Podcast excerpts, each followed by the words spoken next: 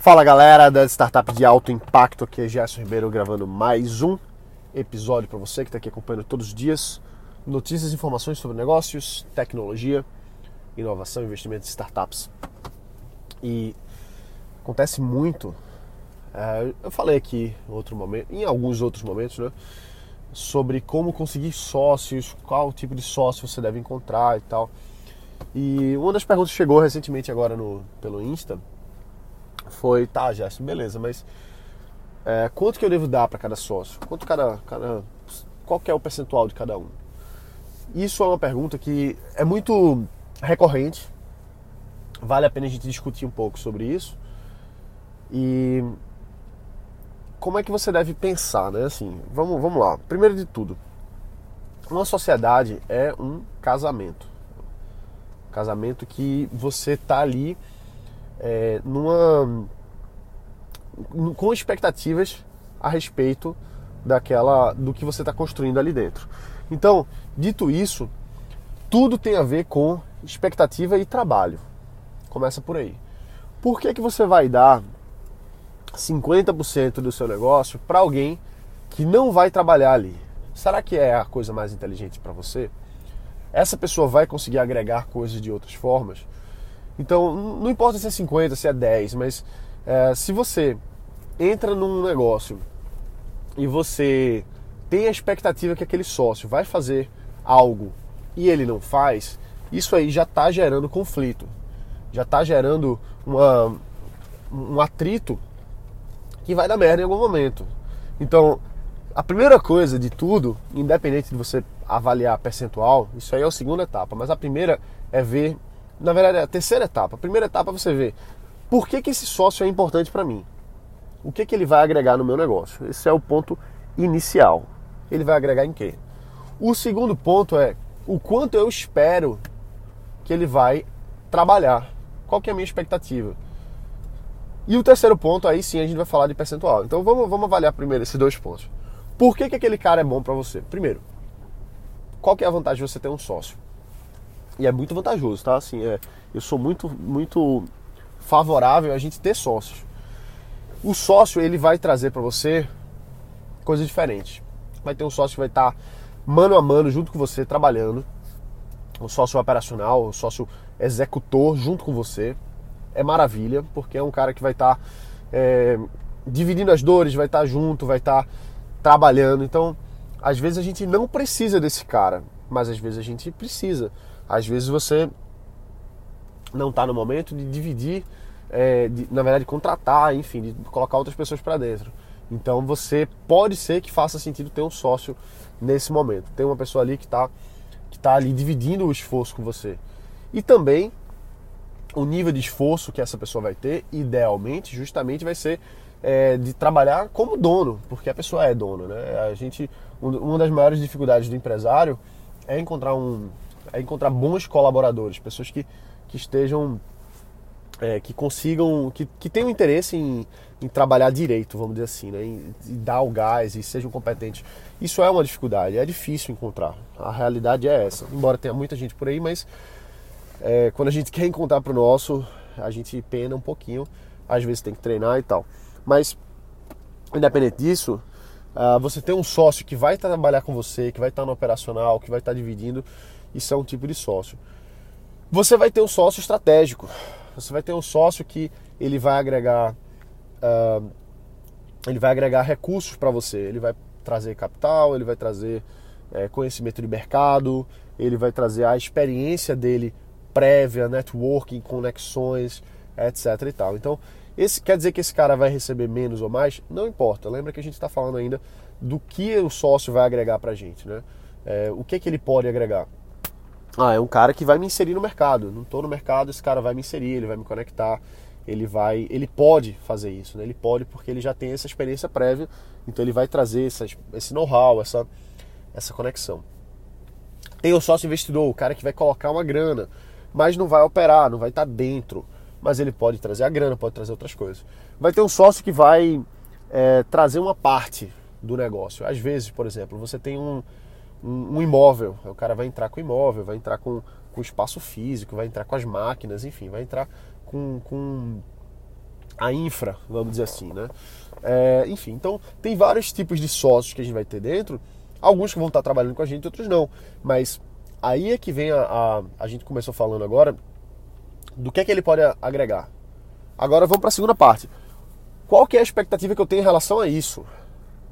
Qual a expectativa que eu tenho?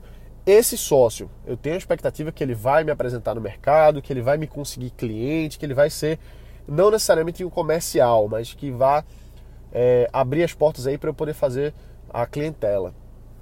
Maravilha, então essa é a expectativa. Ah, a expectativa desse cara aqui é que ele trabalhe, é que ele esteja dentro. Enfim, então o ruim é a gente ter uma expectativa e ela não ser cumprida. Por N motivos. Pode ser que você teve a expectativa que não estava alinhada com a verdade. Pode ser que o sócio gerou uma expectativa que ele não cumpriu por N motivos. É, e tudo isso tem que ser resolvido, vamos dizer assim, previamente, antes da sociedade, com muita conversa, com muita definição, para você dizer assim: olha, a expectativa é essa, você vai cumprir? Beleza, se a expectativa é essa, eu vou cumprir. Ponto. Preferencialmente, essas coisas, a gente tem isso por escrito. Não é o que a maioria das pessoas fazem. Né? Eu, inclusive, em várias situações, não, não tenho nada por escrito.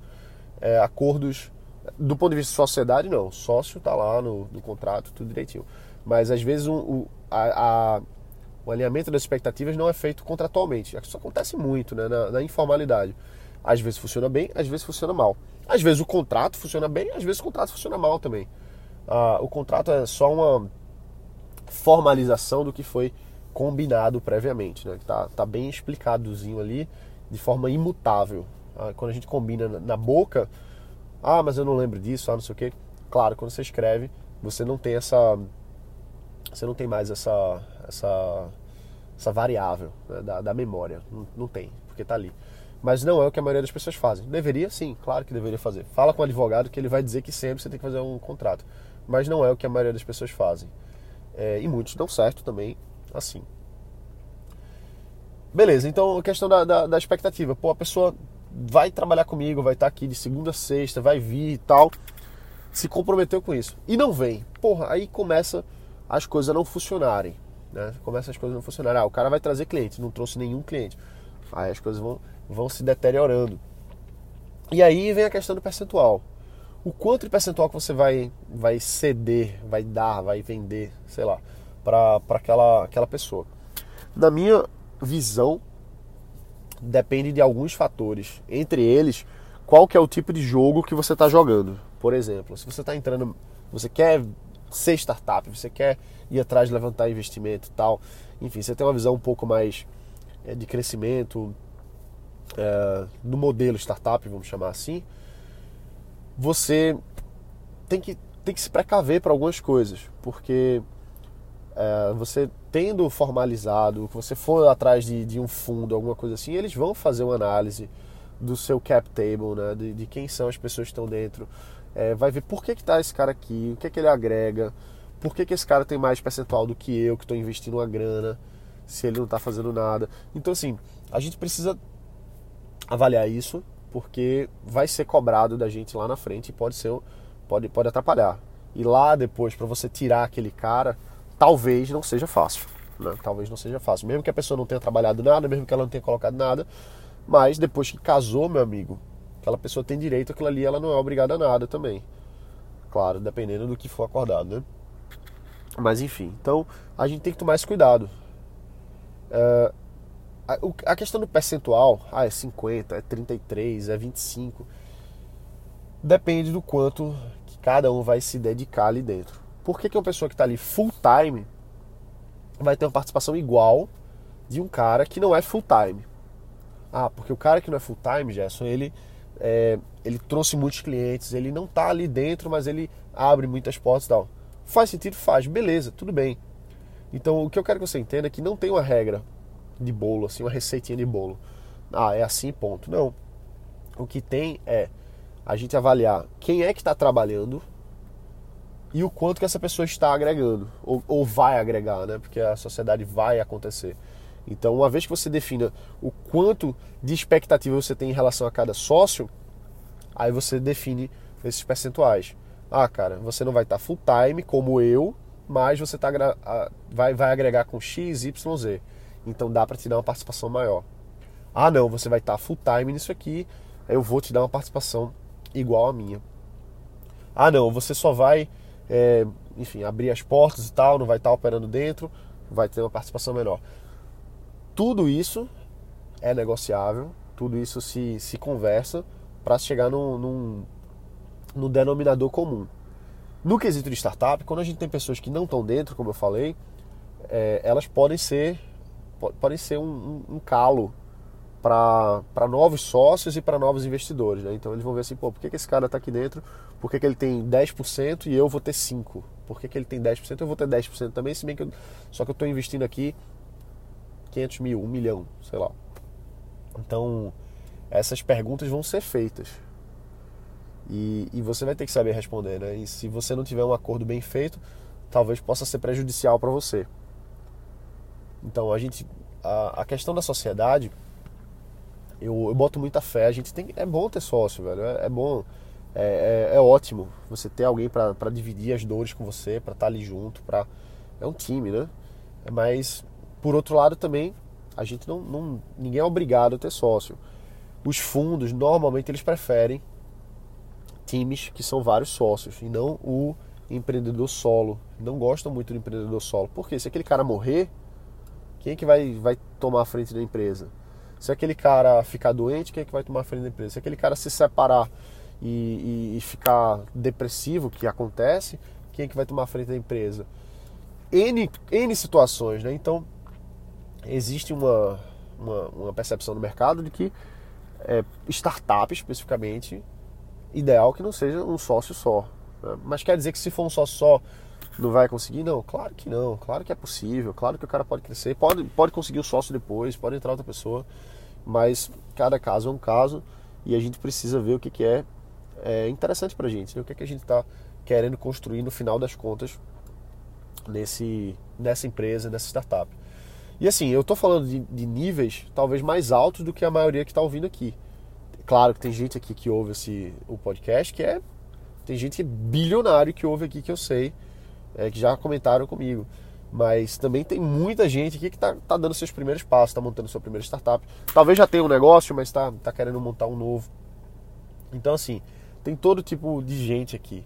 E isso que eu estou falando se aplica a tudo. Claro que tem gente que está muito mais avançada e o que eu estou falando aqui é muito trivial, mas tem muita gente que precisa ouvir isso, porque às vezes comete erro.